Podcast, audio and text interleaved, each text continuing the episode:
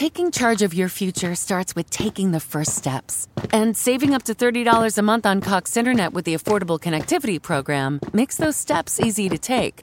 Whether they bring you to click upload on your first short film or join now for an online book club.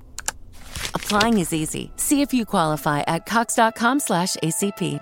Non-transferable one per household application and eligibility decisions are made by the FCC. Your home is more than the sum of its parts, and creating a truly extraordinary space is about more than picking the perfect products. That's why the experts at Ferguson Bath, Kitchen, and Lighting Gallery are here to help you throughout the entire process to create a home that's as unique as you are.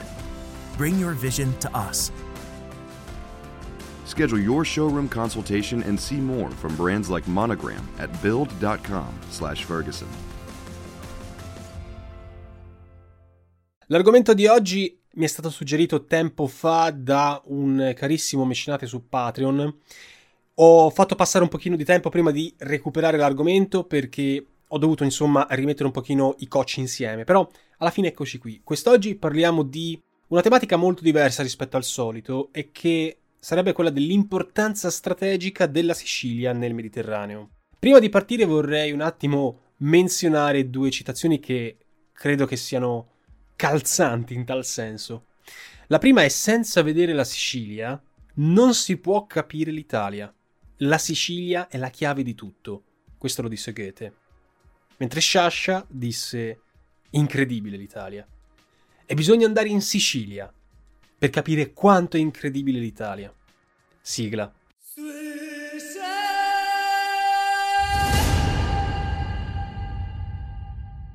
Il Mediterraneo è da sempre un'area contesa del nostro pianeta. Parlando della nostra epoca, non sono poche le potenze politiche, militari ed economiche che sono interessate al Mediterraneo. Tra queste troviamo Stati Uniti, Russia, Cina, la Turchia, il Regno Unito anche, la Francia e anche in maniera abbastanza ridotta la Germania. Agli attori occidentali dobbiamo aggiungere gli stati che si affacciano sullo stesso bacino, come la Tunisia, l'Algeria, la Libia, che ormai sembra forse, forse riprendersi, non si sa, anche perché fino a, a fine dicembre non lo sapremo. Abbiamo l'Egitto, poi c'è il Libano, la distrutta Siria, Israele, senza contare gli interessi comunque che gli stati del Golfo Persico e l'Iran svolgono nell'area. E l'Italia?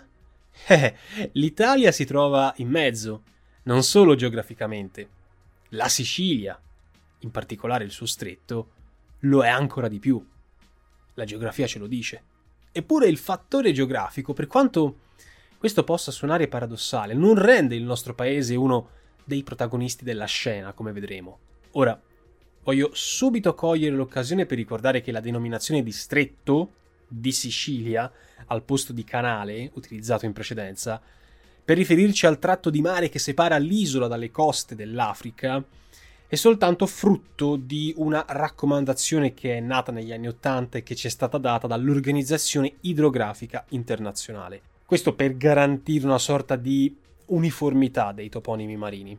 Per avere un'idea comunque della situazione attuale, è bene prendere le mosse da un breve excursus storico, perché la storia non può essere scissa dalla geopolitica e dobbiamo partire addirittura dall'unità d'Italia. Possiamo affermare che non fu certo un caso se la Sicilia venne scelta come prima tappa e come base di partenza della spedizione dei Mille. Marsala, 11 maggio 1860. Lo stesso possiamo dire per la riconquista alleata. Siamo nella notte tra il 9 e il 10 luglio 1943 con l'operazione Husky. Nel primo caso, all'epoca di Garibaldi, l'occupazione dell'isola sarebbe stata portata all'incirca fine, a termine in circa due mesi, fine luglio. Gli alleati invece ci impiegarono ancora meno, riuscirono a ricacciare le forze dell'asse senza sbaragliarle eh, nell'arco di 5 settimane e mezzo, con un bilancio di vittime e feriti di 220.000 unità, insomma, non poco. Se però la spedizione garibaldina fu proposta dagli esuli mazziniani che si rifugiarono in Piemonte come Crispi, come Rosolino Pilo, come prima tappa per l'annessione del regno delle due Sicilie allo Stato Sabaudo, probabilmente cosa non del tutto gradita a Cavour e allo stesso Vittorio Emanuele II, l'occupazione del 1943 assunse un'importanza più geopolitica che strategica, un punto d'incontro tra le diversità di vedute esistenti tra americani ed inglesi. In un certo senso gli americani avrebbero senz'altro preferito sferrare l'attacco dalle coste della Normandia, mentre gli inglesi, dopo che eh, rioccuparono il Nord Africa al termine del novembre 1942, privilegiavano la soluzione siciliana, la reputavano l'opzione strategica migliore per contenere l'espansione sovietica da un lato e dall'altro proteggere e rinsaldare i collegamenti con l'India. Inoltre, ed in questo il premier britannico ebbe sicuramente ragione, l'attacco all'Italia avrebbe provocato la caduta di Mussolini, togliendo di mezzo l'anello più debole dell'alleanza tripartita Germania, Giappone, Italia. Dobbiamo anche dire però che l'attacco in Normandia sarebbe stato preferito eh, dallo stesso Stalin, che avrebbe così ottenuto l'apertura del secondo fronte continentale per alleggerire la pressione tedesca verso Oriente, oltre che ovviamente favorirne i propositi egemonici sul continente. I soldati alleati che sbarcavano in Italia portavano con sé nello zaino la Soldier's Guide to Sicily, cioè la guida del soldato in Sicilia, alla Sicilia. Un libretto che conteneva una descrizione molto sommaria dell'isola, stilata dagli inglesi con toni volutamente colonialisti, che insisteva sul carattere strategico dell'isola, che distava appena 90 miglia marine da Tunisi. L'accoglienza festosa, tributata dalla popolazione siciliana agli alleati percepiti come liberatori, non come invasori, va imputata al fallimento del regime nella fascistizzazione dell'isola. Non fu certo un caso se alcuni manifesti affissi al centro di Palermo già il 28 luglio inneggiassero all'indipendenza. Certamente l'insofferenza verso il centralismo autoritario di Roma aveva avuto il suo grosso peso, non lo possiamo negare, ma penso che ad agevolare la rapida conquista furono anche gli accordi con, tra virgolette, l'onorata società, grazie anche all'intermediazione delle, tra virgolette, famiglie americane. Sapete già di cosa sto parlando. Una sorta di patto tra Cosa Nostra, nelle persone di alcuni boss come Gio Profaci, Vincent Mangano, Nick Gentile, Vito Genovese, eccetera, eccetera, eccetera, e gli alleati, che già aveva dato i suoi frutti per ripulire, se così vogliamo dire, il porto di New York dagli infiltrati italo-tedeschi. Una volta liberata la Sicilia ci fu comunque poi lo spauracchio dell'indipendentismo, però la penetrazione della criminalità non impedì il consolidarsi di questo fenomeno, al punto che quando l'amministrazione dell'isola sarebbe stata tra virgolette restituita al governo di Badoglio nel febbraio del 1944, il socialista e separatista Francesco Musotto sarebbe stato designato alto commissario di fatto governatore dell'isola. La fortuna di una Sicilia indipendentista, di questa idea, insomma, di allontanamento dalla penisola, affonda le sue radici storiche nei tempi antichissimi, passati, benché il fascismo avesse tentato invano per un ventennio di, di reprimerle. Alcuni, come Antonio Canepa, facevano risalire il separatismo ai tempi della addirittura rivolta contro i greci, stiamo parlando del 450 a.C., epoca di guerre persiane, altri ai vespri antifrancesi del 200, altri ancora ai moti antiunitari 1866, di tra virgolette terrificante insularità d'animo avrebbe parlato Giuseppe Tomasi di Lampedusa. Your home is more than the sum of its parts, and creating a truly extraordinary space is about more than picking the perfect products. That's why the experts at Ferguson Bath, Kitchen, and Lighting Gallery are here to help you throughout the entire process to create a home that's as unique as you are. Bring your vision to us. Schedule your showroom consultation and see more from brands like Monogram at build.com/ferguson. Un contributo innegabile al separatismo lo diedero poi i gravissimi errori commessi dai governi unitari, la cui gestione inefficiente e clientelare della cosiddetta questione meridionale non avrebbe fatto altro che acutizzare i sentimenti di insofferenza, di separatismo verso Roma. la questione meridionale altro non avrebbe fatto che acutizzare la percezione di una classe politica a Roma come un qualcosa di estraneo alla società siciliana. Questo è stato anche reso in maniera molto emblematica nella novella di Giovanni Verga, Cos'è il re? o anche nella battuta di Claudia Cardinale, nel film celeberrimo Il prefetto di ferro del 77, quando replicando a Mori che gli domandava perché lo chiamassero tutti piemontese, pur non essendolo, Claudia rispose: Noi chiamiamo piemontesi tutti nemici. Per comprendere appieno il significato eh, di tutto questo, va ricordato che tra i primi provvedimenti del governo Cavour ci fu l'abolizione dell'autonomia goduta dall'isola nel regno borbonico, autonomia sostituita con l'apparato centralista sabaudo. Fu coniata, ad esempio, al riguardo l'espressione imprefettare in Italia. I governi successivi non avrebbero fatto altro che peggiorare le cose, non investendo minimamente sulle potenzialità del territorio, ad iniziare da quelle marittime. Lo stesso atteggiamento del governo centrale, un misto tra indifferenza, tratti di disprezzo ed incoscienza verso un territorio che non si sapeva o non voleva comprendere, fece il resto. Incapaci di garantire un controllo efficace, un eh, presidio ottimale del territorio, si finì così per scegliere la strada più semplice, ma spesso quella più semplice non è neanche quella più giusta, scendendo a patti con la criminalità organizzata e abdicando di fatto ad una parte di sovranità. Un altro goffo tentativo di piegare le genti di Sicilia fu quello di favorire l'emigrazione di massa verso le Americhe, fenomeno che interessò circa un terzo degli abitanti dell'isola. Parliamo di un milione di individui, nel cinquantennio che va dal 1871 al 1921. Ragazzi, vi lascio comunque le, tutta la bibliografia che ho utilizzato per questo podcast in, in descrizione delle, dell'episodio. Questa emigrazione contribuì a gettare le basi per un collegamento per collegare le organizzazioni criminali che stavano in Sicilia e che stavano in America.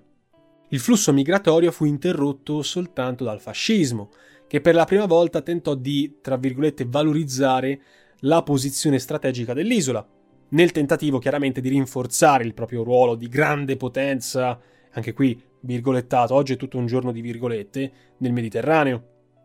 Nacquero così i primi campi di aviazione, i campi di Gela, Sciacca, bellissima Sciacca, io ci ho lasciato il cuore, Licata, oppure l'aeroporto di Comiso, eh, Vincenzo Maiocco, che sarebbe diventato la base strategica per le azioni dell'asse verso il Nord Africa e per le fallimentari incursioni contro Malta, baluardo britannico al centro dello stretto.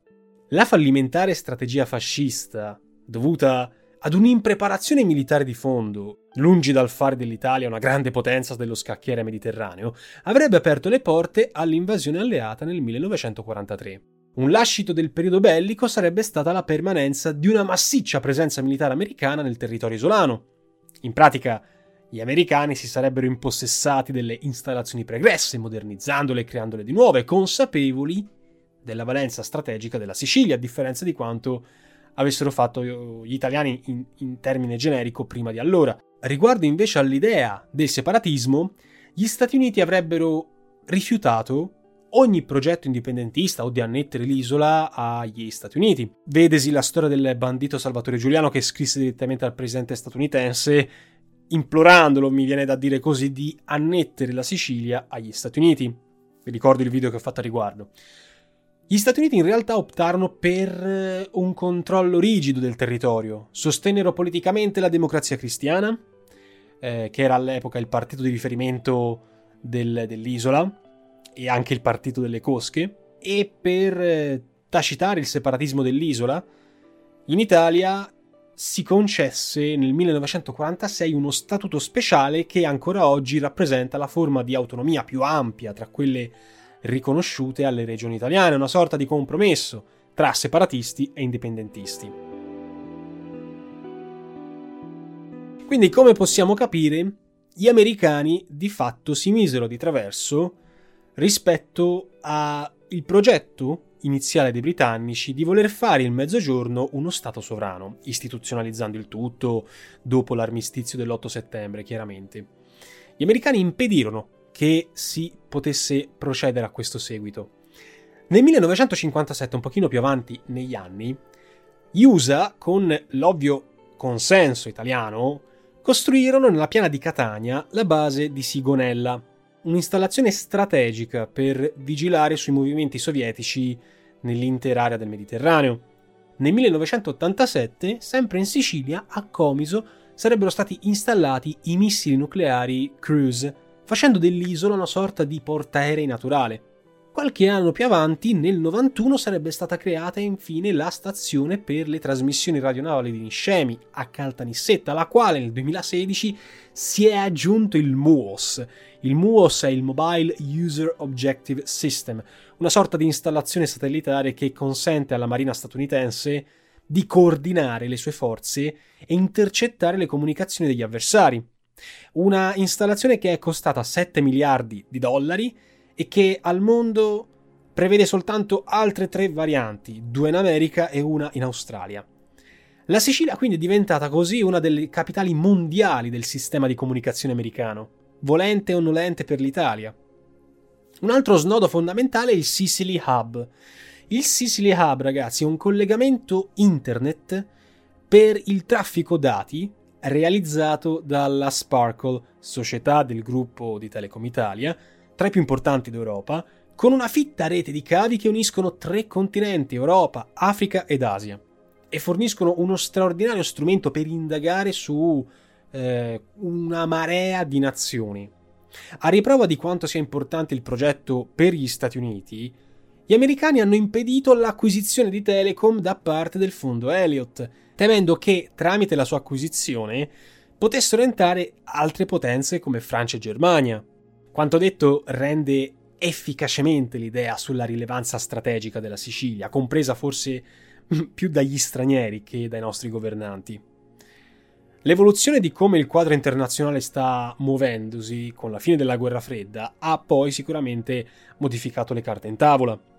Oggi le flotte statunitensi che pattugliavano il Mare Nostrum, ci riferiamo alla sesta flotta che controllava la quinta squadra sovietica, hanno quasi del tutto abbandonato le acque pur mantenendo uno stretto controllo ricorrendo alle risorse aerospaziali e alla tecnologia, chiaro. Lo spazio lasciato libero dalla Marina statunitense è stato così occupato prevalentemente dai francesi. Se solo la Sicilia fosse italiana, questo è quello che ha scritto Dario Fabbri, esperto di geopolitica americana e medio orientale, sull'Imes qualche tempo fa. L'Italia viene descritta da Fabbri come un paese che ha abdicato alla propria sovranità sull'isola dopo la fine della guerra, tollerando ampiamente le ingerenze straniere e quelle mafiose, funzionali ad interessi chiaramente di altre nazioni, americani in primis. La Sicilia è militarizzata, questo a partire dalla guerra fredda, eh, la ribellione di Sigonella eh, durante l'epoca Craxi ci ricorda chiaramente quanto fosse importante la Sicilia, ma è anche asservita nell'uso che ne viene fatto dal potente di turno. Perché? Perché la Sicilia ha delle immense potenzialità. Anzitutto quella dello stretto, un canale di collegamento tra Europa e Africa da una parte, tra Oceano Atlantico e Indiano dall'altra. La Sicilia è indispensabile per primeggiare. Non lo dico io, non lo dice Simone Guida, lo diceva nel primo secolo a.C. Diodoro Siculo, L'ammiraglio Giuseppe De Giorgi, ex capo di Stato Maggiore della nostra Marina Militare, in occasione di un'intervista con la rivista Limes nel 2021 eh, del, del secondo mensile annuale, ha dichiarato che non esiste, o forse non c'è neanche mai stata, una strategia coesa del nostro paese nel Mediterraneo che differisca dalla generica enunciazione di alcuni principi fondamentali come l'appartenenza alla Nato, all'Unione Europea e la tradizionale alleanza con gli Stati Uniti nella prospettiva atlantista rendendo così molto difficile individuare obiettivi concreti da perseguire sia a terra che attraverso il mare. Il nostro tradizionale inserimento nella strategia americana del bacino mediterraneo è venuto a mancare con, l'abbiamo detto, la fine della guerra fredda, che ha reso questo teatro del Mediterraneo un teatro marginale e invece lo stretto di Sicilia un mero canale di passaggio verso il Golfo Persico. Questa scelta politico-militare viene resa evidente dalla riduzione considerevole della presenza della Marina Militare che è stata ridotta a gruppo navale con base a Rota in Spagna, pensate un po'. Diciamo che non esiste più il nemico, per così dire, incarnato a suo tempo dall'Unione Sovietica, ma generiche minacce come lo Stato islamico e i terroristi non è che necessitano, secondo la visione americana, di chissà quanta forza nel Mediterraneo. Quanto agli stati nazionali che si stanno facendo strada nell'area, pensiamo anche soltanto a Russia e Cina, di italiani ingiustificatamente passivi, e qui sto citando, non solo chiaramente con il tradizionale alleato a stelle e strisce, ma anche un po' con tutto il mondo, siamo, siamo onesti, parla l'analista geopolitico e fondatore di Geopolis Federico Petroni. Petroni dice che è ormai un dato di fatto che Turchia e Russia siano ai nostri confini. Il riferimento ovviamente è alla Libia. Nel giudizio di Petroni, il nostro paese dovrebbe cambiare registro, abbandonando il classico atteggiamento cauto e attendista, in pace con tutti, perché quando fai pace con tutti in realtà fai la guerra con tutti. Mm, questo per avviare una serie di passi importanti, prima che l'instabilità dell'area ci possa travolgere, magari approfittando proprio del nostro passivismo, del nostro restare fermi in attesa degli eventi. Partendo dall'assunto che occorre trasformare ogni minaccia in opportunità, l'Italia potrebbe sfruttare la vicinanza dei rivali del nostro maggiore alleato, cioè gli Stati Uniti, per sollecitare maggiore attenzione di Washington verso le nostre richieste di difesa, magari chiedendo maggiore protezione, oppure flirtando o fingendo di farlo con Ankara e Mosca per chiedere maggiori contropartite agli americani per farci dissuadere dalla politica di appeasement o presunta tale. Quest'ultima scelta probabilmente non sortirebbe grandi risultati, al contrario potrebbe esporci al rischio di rappresaglie che il nostro sistema politico ed economico difficilmente sarebbe in grado di reggere. Perché allora non prendere esempio dalla Norvegia, che è essa stessa membro della Nato, che ha sempre sfruttato la vicinanza all'Unione Sovietica, oggi la Russia, per rivendicare maggiori protezioni in termini di installazione truppe, per salvaguardare il corridoio del Mar di Norvegia, in pratica l'accesso all'Atlantico delle forze navali russe. Siamo la Nato del Nord, ripetevano spesso i norvegesi. Ergo, cosa impedirebbe agli italiani di diventare quella del centro? Your home is more than the sum of its parts, and creating a truly extraordinary space is about more than picking the perfect products. That's why the experts at Ferguson Bath, Kitchen, and Lighting Gallery are here to help you throughout the entire process to create a home that's as unique as you are. Bring your vision to us. Schedule your showroom consultation and see more from brands like Monogram at build.com/ferguson. Okay, let's roll, dudes. And I'm going 10, 30, 65 in a 45 zone. Yo, why's my gas tank on E? Oh, and hello, officer. Wait, what? I'm losing my license. I'll lose my job. And here come the court costs. Oh, man, that's the thing about pedal to the metal, dude. You speed, You lose. Slow down. Driving is no game. A message from Virginia DMV. With the Planet Fitness Black Card, you don't just get a great workout, you get a great perk out because your membership is packed with perks. For $1 down and $24.99 a month, you'll get perks like access to any of our 2,400 clean and spacious locations. Bring a friend anytime and both work out with tons of equipment that'll give you that big fitness energy. Relax in the Black Card spa and more. Work out and perk out with the PF Black Card. Join for just $1 down and $24.99 a month. Sign up for the PF Black Card for $1 down and get all the perks. Deal ends November 22nd. See Home Club for details. del Mediterraneo. Giova anche ricordare che la situazione della Norvegia, che ho appena descritto, non ha certo impedito a Oslo di conservare ottimi rapporti con Mosca. Come dire che una scelta del genere non implica inimicarsi nessuno, anzi. Chiaramente ragazzi dobbiamo essere consapevoli della diversità dello scenario. Quello norvegese è un esempio di risolutezza che ha dato chiaramente i suoi frutti. Ed è un atteggiamento ben diverso da quello di alleato fedele e passivo che l'Italia ha palesato negli ultimi trent'anni.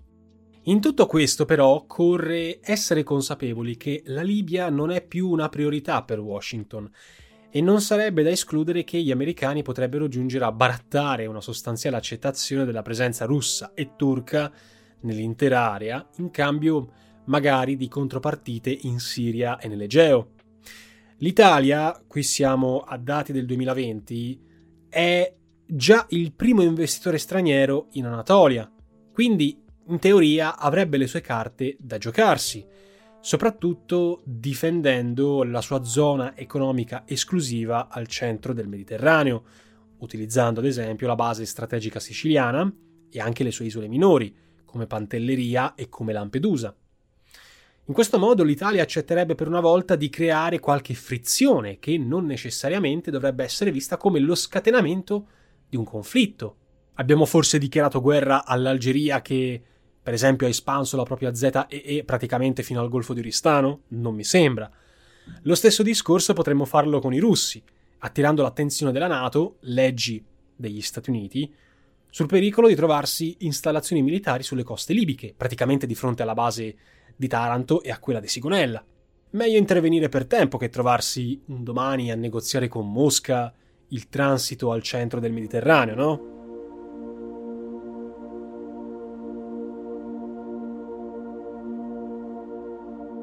I crescenti interessi dei turchi su Tripoli o anche su Misurata e di Mosca in Cirenaica, unitamente allo sviluppo di quelli economici cinesi nell'intera area con un perno nel Pireo in Grecia, rischiano, se noi guardiamo la situazione un pochino come un quadro, di creare per l'Italia una sorta di sindrome da accerchiamento, soprattutto per il fondato timore di trovarsi in mezzo ad uno scontro, si spera sempre politico, tra tutti questi attori coinvolti, i cui interessi si troveranno inevitabilmente a confliggere nel Mediterraneo.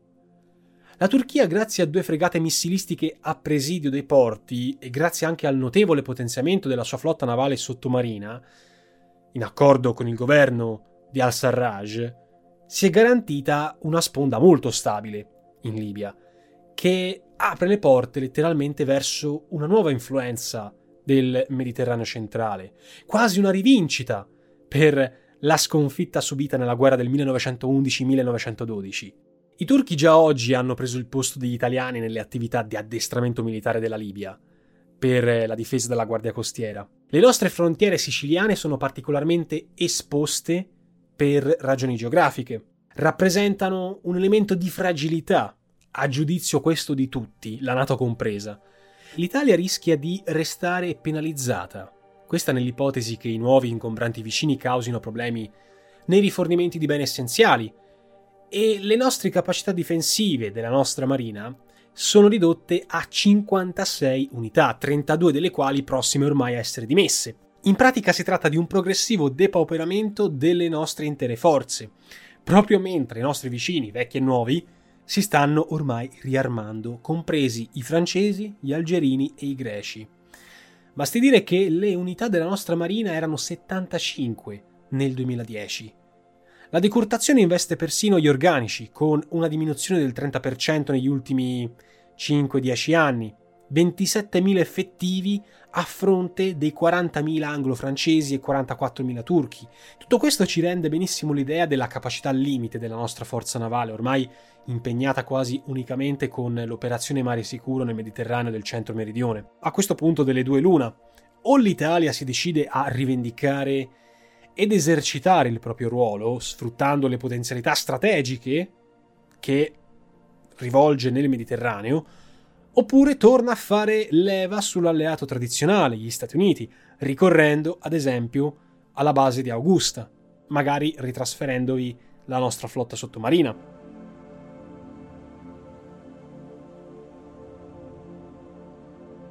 Torniamo poi anche a un altro dato di fatto, la guerra in Libia che dal 2011 è accesa. Questa guerra ha dimostrato quanto poco contino la posizione e la volontà italiana visto che durante e dopo il conflitto, che in pratica ha notevolmente ridimensionato la nostra presenza nell'ex colonia, tutte le azioni militari sono partite dalle basi di Sigonella e Trapani e che ancora oggi l'isola è utilizzata come base di appoggio per le perlustrazioni dell'area, funzionali chiaramente a limitare i margini di azione della Russia e della Turchia, oltre che per scongiurare il pericolo di maggiori penetrazioni cinesi. L'unica strategia per aumentare la forza e il ruolo dell'Italia nel Mediterraneo sarebbe quella di assumere la piena sovranità di un territorio, la Sicilia, che di fatto permette di controllare, se non addirittura impedire, movimenti economici, movimenti militari di primaria importanza nello scacchiere internazionale, magari ricorrendo al triangolo Sicilia, Lampedusa, Pantelleria. Dico sovranità perché sì, la Sicilia è parte dell'Italia, ma la gestione della Sicilia a livello militare non è parte dell'Italia. Con questo non si vuol dire che l'unica importanza dell'isola risieda nella sua posizione strategica, sia chiaro, ma certamente sarebbe utile dedicarsi anche su questo, invece di continuare a concentrarci solo sulle criticità come il mancato sviluppo, la mafia e così via, senza peraltro mai fare nulla di concreto per risolverle. Acquisendo maggior forza nell'area, l'Italia potrebbe addirittura recuperare terreno sul vicino libico, potrebbe recuperare terreno nei rapporti con Malta, con la questione migranti e anche con tutti gli altri vicini, vedasi l'Algeria, che praticamente sfrutta la zona esclusiva marittima di fronte a sé fin quasi alla Sardegna, approfittando chiaramente della nostra debolezza e delle nostre incuranti proteste. Si pensi al progetto abbandonato perché ritenuto troppo esoso dalla nostra classe dirigente per la realizzazione di un gasdotto tra Gela e Delimara, Malta, che renderebbe di fatto dipendente dal punto di vista energetico la stessa Malta e qui verrebbe messa sul tavolo la questione dei migranti, oltre che dei negoziati per la zona economica esclusiva che si sono arenati nel 2014. In parole povere, riprenderci il controllo dello stretto, punto di collegamento, come già abbiamo detto, tra Gibilterra e Suez, tra l'Atlantico e l'Indo-Pacifico, in particolare tra le rotte del petrolio e del gas liquido, senza mai dimenticarci che nel bacino mediterraneo transita circa un quinto del commercio mondiale. Per tornare a De Giorgi, secondo lui, nella sua opinione, l'Italia ha pesanti responsabilità per il passivismo svolto in occasione della campagna militare occidentale del 2011, che ha portato alla morte e alla caduta di Muammar Gheddafi, lasciando spazio alla penetrazione russa, alla penetrazione cinese e il tutto coadiuvato dalla Francia, che sperava in tal modo di consolidare la sua presenza in Libia. Già in precedenza, Parigi si era garantita il controllo dell'area desertica meridionale del Fezzan e bastava poco, secondo la sua ottica, per conquistarsi poi tutta quanta la Libia. Se fossimo intervenuti, magari prelevando Gheddafi, giochiamo con i se ma, e portandolo in Italia, forse le cose sarebbero andate abbastanza diversamente forse l'Italia si sarebbe perfino potuta aggiudicare la leadership della campagna militare, invece che demandarla a francesi ed americani. Con la nostra passività, di fatto abbiamo lasciato campo libero a francesi e americani, ma soprattutto ai turchi in Tripolitania e ai russi in Cirenaica. Sono queste potenze che in questi anni si sono aggiudicate di fatto il controllo dei giacimenti petroliferi e di gas naturale, oltre che i diritti di pesca e quant'altro, insomma, relegando l'Italia all'angolo, togliendo all'Italia quello che fino a poco tempo fa in parte condivideva con la Libia. Se poi prendiamo invece la penetrazione cinese in Africa, che comunque ha un suo risvolto nel Mediterraneo, oggi parliamo di un dato di fatto, e cioè che l'Italia non sarebbe mai in grado di contrastare senza il sostegno degli Stati Uniti la presenza cinese. Ma sappiamo già ormai che agli americani il Mediterraneo non interessa più come un tempo. Secondo De Giorgi sarebbe oltremodo necessaria una maggiore presenza militare italiana, con ricorso a portaerei come la nuova Trieste, magari siglando accordi con la Grecia, per meglio presidiare e ridurre l'occupazione dell'area strategica che ruota attorno allo stretto e al Mediterraneo orientale, in particolare nello snodo Egeo-Adriatico-Stretto di Sicilia. Sarebbe un errore soffermarci solo sugli aspetti strategici e militari, per quanto essi siano comunque rilevanti. Tralasciando i traffici illegali di migranti clandestini, di contrabbando, di droga, eccetera, eccetera, ne sanno qualcosa i pescatori siciliani.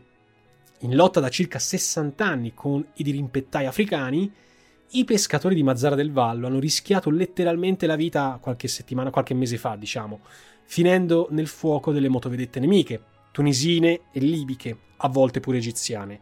E anche di qualche giorno fa il fatto che adesso la guardia costiera libica abbia ancora una volta attaccato dei pescherecci siciliani, la cui unica colpa sarebbe quella di uscire fuori a pescare i gamberi che sono letteralmente l'oro rosso del Mediterraneo. Il bilancio di una sorta di guerra commerciale mai dichiarata non è poca cosa. 100 milioni di danni, 300 fermi e sequestri, 6 confische, 27 feriti e 3 morti. Queste fonti sono prese dall'Osservatorio della pesca per il Mediterraneo. All'origine di questi scontri e all'origine delle perdite vi è il fatto che il mare è sempre meno pescoso, per cui c'è bisogno sempre di spingersi ogni volta più a largo e più ti avvicini più vai verso le coste nordafricane. Tra le zone maggiormente contese con la Tunisia c'è il cosiddetto mammellone, che è una distesa di bassi fondali che si trova tra Lampedusa e le coste orientali della Tunisia. Riguardo la Libia, la caduta di Gheddafi non solo non ha migliorato le cose, le ha perfino peggiorate. L'entrata in scena delle fazioni più estremiste ha soltanto acutizzato fenomeni come sequestri, minacce e altre violazioni che hanno reso i libici padroni di un importante tratto di mare, coi nostri pescatori sempre più limitati nel loro raggio di azione, spesso coinvolti in operazioni di salvataggio dei migranti piuttosto che a operazioni di pesca. Unica strada percorribile sarebbe quella del dialogo, della cooperazione, ma la debolezza della nostra politica non gioca chiaramente a nostro favore, né tantomeno dei pescatori siciliani, e rappresenta un'ulteriore dimostrazione dell'incapacità di tutelare le ragioni dei nostri concittadini. Quel che il nostro paese potrebbe fare è prevenire, ad esempio stabilendo nuovi accordi con i russi e cinesi, non soltanto per l'energia, ma anche per investimenti infrastrutturali di comune interesse.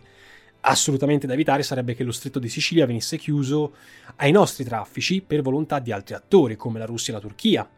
In altre parole, investire di più sul terreno economico che su quello militare, dove le nostre fragilità sono note a tutti. Dopotutto, se ci pensiamo bene, il Costa Rica, in tal senso nazione strategica della propria area nel Centro America, non vive una fase di importante sviluppo pur essendo priva di esercito dal 1949?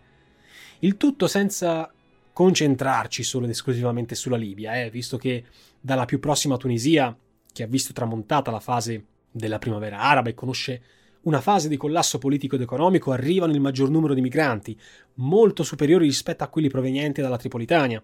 Del vuoto che si è andato a creare potrebbe potenzialmente approfittarsene la Cina, che ha già installato in Sicilia attività economiche e installazioni tecnologiche. Non è certo un caso se nel corso della sua visita in Italia del 2019 il presidente cinese Xi Jinping abbia fatto tappa in Sicilia.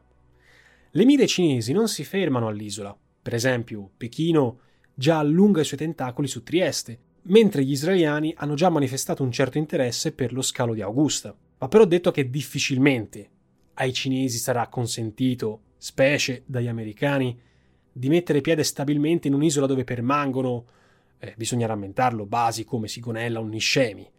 Il che però non toglie che Pechino potrebbe penetrarvi economicamente, per esempio nell'affare dei cavi sottomarini, infrastruttura che ancora oggi fa fluire il 99% dei traffici telefonici e di internet a livello mondiale, senza dimenticare che gli affari economici con il Nord Africa, in primis Tunisia e Libia, sono dal punto di vista cinese in costante crescita, quindi l'Italia potrebbe essere anche da qui accerchiata. Tutto questo è un'ulteriore riprova, se ancora ce ne fosse bisogno, della stretta dipendenza italiana rispetto non tanto all'Unione Europea quanto all'alleato d'oltreoceano.